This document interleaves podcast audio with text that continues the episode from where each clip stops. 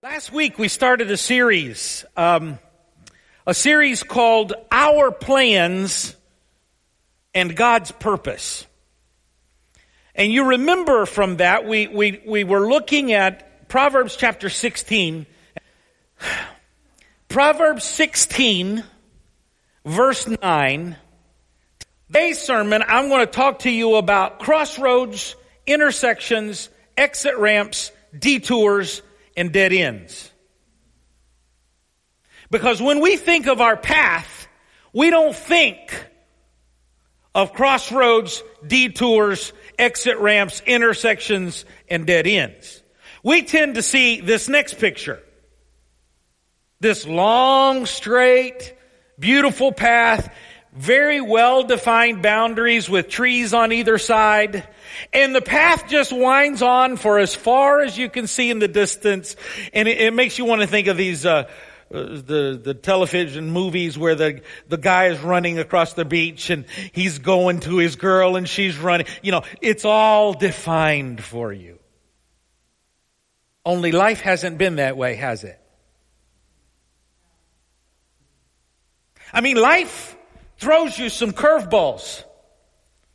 Sometimes the curveballs are of your own making.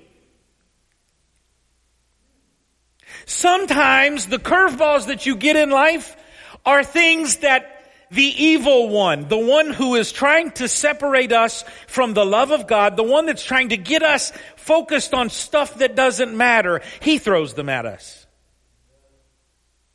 But can I just tell you that some of these curveballs and detours and exit ramps and crossroads are of God's own making? The difficulty for most of us is determining is this God? Or is this one of those other voices? The heart of a man plans his way. I like having some control over my present situation. But I realize how inconceivable the concept of me controlling anything really is. You don't know. When you wake up and the next day you have an offer, a call, an illness, a loss. A circumstance that is way beyond your own ability to control or manipulate or finagle.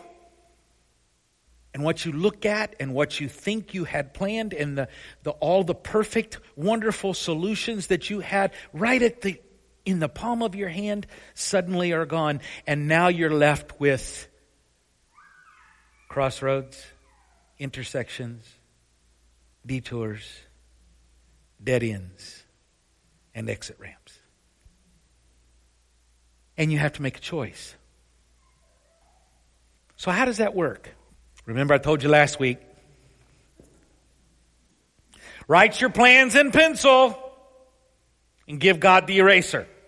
Because while you may think this long, beautiful road, this well-defined boundary here, well-defined boundary here, and that's my future, and aha, there's the White House and the picket fence and the two and a half kids or whatever it is. 1.6 kids, or depends on which culture you're in, I guess. A dog, a cat, and whatever. You know, it's, it's the, it's a wonderful life. It's all there. That's where we're going. And so we have this vision. We have it. And I'm not encouraging you not to dream. As a matter of fact, the opposite. I'm telling you, it's okay to dream. It's even okay to plan. But you are not the sole author of your plan you have to consider that your plan needs to fit into the bigger plan of God. That we've got a fence out here in the yard. And the kids from the school go out there and play. And they close the fence, and the kids get to play. Now, understand, as long as they stay in the fence, and are not doing things that are dangerous to themselves or others or the building, they get to play as they choose to play inside of that fence. Do they ever get called out by the teacher for doing something wrong? Yeah, when the kid's got the ball in his hand and he's bouncing it against the window of the church. The teacher's like, uh, uh, uh, uh, you know better than that. We don't do that. Get back out there. Right? And then they go out there on that little car, that little bus, you know what, you know I'm talking about? That bus that's made out of the iron that's painted yellow and it's got the big wheels on the sides of it or tires and the kids go out there and they climb all the way to the top of it and then some kid decides that it's a really good idea to stand with one foot on one side of the top and the other foot on the other side of the top and be king of the world. And the teacher's like, hey, get down from there. It doesn't mean that they've gotten outside of the boundaries. It just means that there are still some con- corrections, some things that need to be taken care of within the boundaries of what they are permitted to do. But the moment one of them goes over and flicks the little lock on the gate and begins to wander outside of the fence, now it's not just hey, get down from there. Hey, stop bouncing that ball against the church. But rather, hey, get back here. So what happens if the kid doesn't answer? What happens if the kids ignore? What happens if he clicks the lock on the front gate and goes darting out into the street? Why do the teachers want them to stay within the boundaries of the fence? Because the teachers know what's best, right, Angie? God has a plan, a will for us. It's like a fence. It's like a boundary where He encourages us to dream big. Just stay inside the fence. And sometimes we go up and we do stuff that is not exactly pleasing to Him. Now we get kind of confused when we talk about will of God, so let me give you a little seminary study, okay? Five types of God's will. The first type is the decreed will of God. Alright? The decreed will of God is that before the foundation of time, God chose you to be a part of His family. That's what decree means. In spite of creation, before creation, it is a universal principle that is established in the heart and mind of God. God said, I care about you. That's a decreed will of God. The perceptive will of God are the things that we learn about God after He begins to interact with our life. Such as, you shall have no other gods before me. I'm a jealous God. I want to be first and only in your life. So don't try to share me with anybody else. I need to be the one. So the perceptive will of God basically has to do with those things that we perceive about God by what He tells us about Himself. Commands. Then the third type is the preferential will of God. This is the, this is the will of God that puts a smile on your father's face. I, I was sitting there with with um, Kiki last night. Tiki, Tiki. Sorry, I've got a friend in Peru named Kiki. A Tiki is that their youngest son is Isaac, and they, they nicknamed him Tiki. And Tiki has one of these faces that if he doesn't say a word, if he thinks through what he's saying, you can read everything on his face. And I was talking to Tiki last night about a variety of things. He, we, we have a spear in my home that came from Peru when I was missionary there. And, and the Aguaruna came from the Aguaruna jungle. And, and I was telling him a story about how I was being pursued by those Aguarunas. And, and his little face was just, was soaking it up. And he was, he was listening to the story and, and the expression was just everywhere. And I look over at his mom and dad, and they're beaming.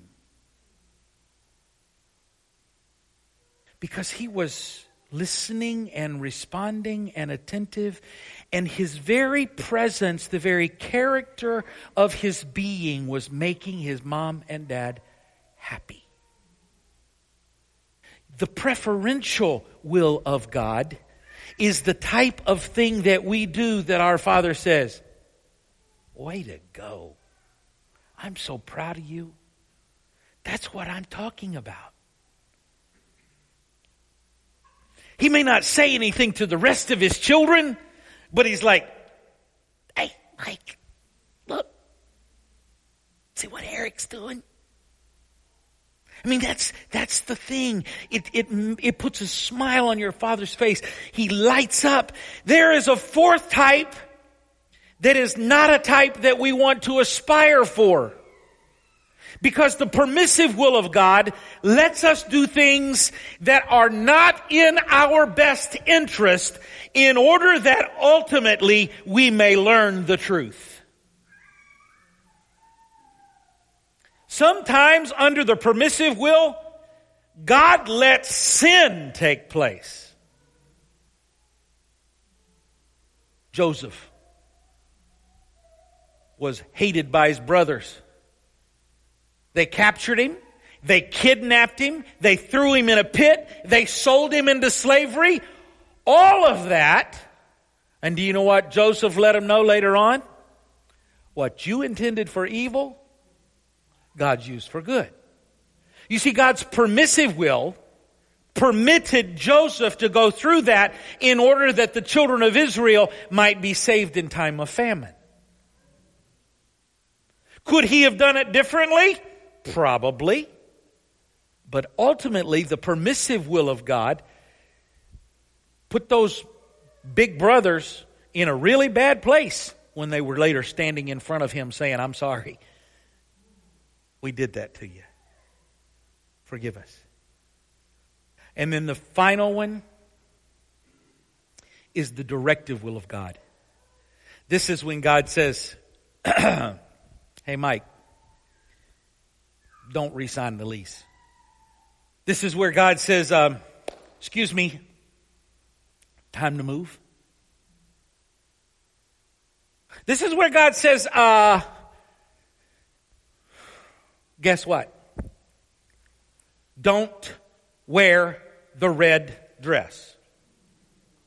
Now you, you think that's, that's crazy, right? But there are times, and I told you this a few weeks ago, my cousin, he and his, he and his wife were, were at home praying for God to help them with their home. And, and God impressed them both to get up and go to Lowe's. Right? And there was another guy who was at home in his house having his devotion and God impressed him to go to Lowe's. So when they got to Lowe's, the one man who was not my cousin came up to my cousin and her husband and said, Are you all pastors? Why, yes, we are. Are you all building a house? Why, yes, we are. Okay, my wife has some money for you. What? Yeah. We were at home having our devotions and God said, go to Lowe's, find the pastor who's building him a house and give him the money. Now what if my, bro- my cousin had said, you know what, God? By the way, 125 $100 bills. $12,500 from a total stranger, being obedient to what God's voice had said, I want to do this. And my nephew or my cousin had to be obedient in going to Lowe's in order to be there to be connected with. What if my cousin would have said, you know what? I'm thinking Home Depot today. I'm serious. What if he would have said, you know, God, I don't really feel like going to Lowe's at all. I don't have any money to spend. I think I'm just going to stay home. What kind of blessing would he have missed? See, God's directive will takes us. Let me take you quickly through this next one, and I'm not going to spend a lot of time on here, but there, there are three ways that you need to understand the last three of these things. God's perfect will is the will that God has for you. And I can send you these slides, it's not a problem. Hearing and being obedient to what He instructs us to do. God's permanent when we are in His perfect will, God's protection is permanent. God's oversight over our being is permanent. In the second set, this is where we are learning. We're walking within the fences, but we're doing things like climbing on top of the bus. We're doing things like throwing the ball up against the window. And we have we, we experience the blessing of God and the protection of God when we're being obedient. When we're not, He's like, hey, stop it. You know, we're kind of staying within the parameters. We're not walking out and being deliberately obedient, but we're doing things that we know God doesn't want us to do because we're like, well, you see, I want to make this a unique experience because I'm a unique individual. And then there's a third one. That's my will. I know what God wants. I know He wants me to stay in the fence. I know He wants me to do this. But you know what? I ain't doing it. No, frankly, I'm just going to go do the thing that I choose to do. Because you know what? I know God wants what's best, but this really, to me, feels like it's best. I think Home Depot. And then we get mad at God. Right? We start blaming Him for the stuff that isn't going right in our life, yet we know, we absolutely positively know that we have not been obedient to Him. And then we, God, why do you treat me like this? Why do I have to go through this? Because you're disobedient. And I'm trying to bring you, it's not that I enjoy punishing you. I'm trying to bring you to a place where you acknowledge me, where you move through God's permissive will into a place where God's perfect will is being done in your life. Do you know when you're going to see God explode in your world? When you let it go when you stop trying to control your environment, when you stop trying to tell God what you will and won't do, when you stop trying to be the control freak that you are, and you let go and let God. Hmm. Make your plans, but when you make them, consider how they fit into God's purpose. Let me, let me share. I could share a story from each one of these signs. I'm not going to because we're out of time. But there's a story for each one of those. There is a place in our life that we get to where we reach a stop sign and we're like, but I don't want to stop. But it's best for you to stop. Proverbs chapter 16 verse 25. There is a passage that is critically important for us. It says this. There is a way, path, journey, direction, exit, crossroad, detour. That seems right to man. No, no, this is the right way. But the end, it leads to death. You see, God's ways are so much higher than our ways, we can't see what's over the next hill. I was driving down in Florida in and out around that stuff down there around uh, around this embankment and went out to get on this bridge and it's going right over across to the other side. Only problem is Big old ship came by there a few years ago and knocked a couple of the piers out. So they've got the bridge shut up. It's just now fishing pier. Well, I didn't know it was a fishing pier. I've been in Peru on those roads down there where they were putting a new bridge in and the people in the community knew that the old bridge was out, but nobody else did. And it's not like they have signs like we have or somebody standing out there with the flag. It's just you're driving through there at night and if you happen to go without seeing where the bridge is, you can go out and down. and down and down and down and down. What I'm saying to you is this. When we think we know where we're going, but we haven't checked with God, ultimately it leads to death, destruction. God is our global positioning system. Y- y'all ever been driving with your GPS and GPS says, turn right here. I ain't turning right there. I'm not going on that road. Now, if you've been working in an area for a while and you've lived there, you can probably do that and be fine. But you'll be driving around someplace and out in the middle of nowhere and you know where you're supposed to go, you think, and you know that this road has to go over there and you know it's okay and your GPS is like, turn right here. Woman, I am not turning right. Repositioning. I did it right here in your own wonderful area. I was down here on the other side of 264 when I first time, first time I came. Well, I've done it numerous times.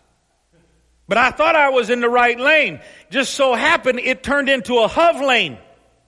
And I needed to get off. Well, you know HOV lanes. HOV lanes just keep going and going and going. And I had to travel 18 miles out of my way because I needed to go up nine miles and get off and turn around and come back nine miles to the place I was on the wrong side of the road at the wrong time because I thought I knew better than what that GPS was telling me. Do you realize how often you do this with God? God says, Stop. No, not now. God says, Go. No, no, no, no much better stopped. God says, turn right. No, I don't think so. Turn left. Uh-uh, I got it. And guess what happens? We end up messing our lives up. We end up doing things that is like, oh, craziness. We were talking last night about responding to God's call. And, and hearing people say, you know what? God said, don't. I did and spent the next five years of my life in the most miserable place that I've ever been in in my life. If you haven't done that, I encourage you, please listen to God's GPS because I have done it. And there is no place that you would rather not be than outside of the center of God's will. So here's what I'm telling you. When you see these signs come up in your life, Understand that it may be difficult in your own strength to tell which one you should obey and which one you should ignore. But if you will listen to the Holy Spirit who said he would come and dwell in your hearts and be for you the guide, you won't have to have a doubt. When he says, get off the road, you'll get off the road. When he says there's danger ahead, you'll say, okay, God, where do you want me to go? How do you want me to prepare? What can I do? And he'll just He'll work it out. But if you choose in your own strength, I'm going to be coming to some of your funerals. I'm going to be saying goodbye to you. Some of you may lose your job. You may lose your house. You may lose your car. You may lose whatever it is that you think you cherish. Because ultimately, God is trying to bring us back to walk in that perfect will of God. And that's the reason that we have to go through the difficulty. Seek first the kingdom of God and his righteousness. Don't worry about the other stuff. God will be your GPS. Keep Him first, listen to what He has to say, and He will direct you.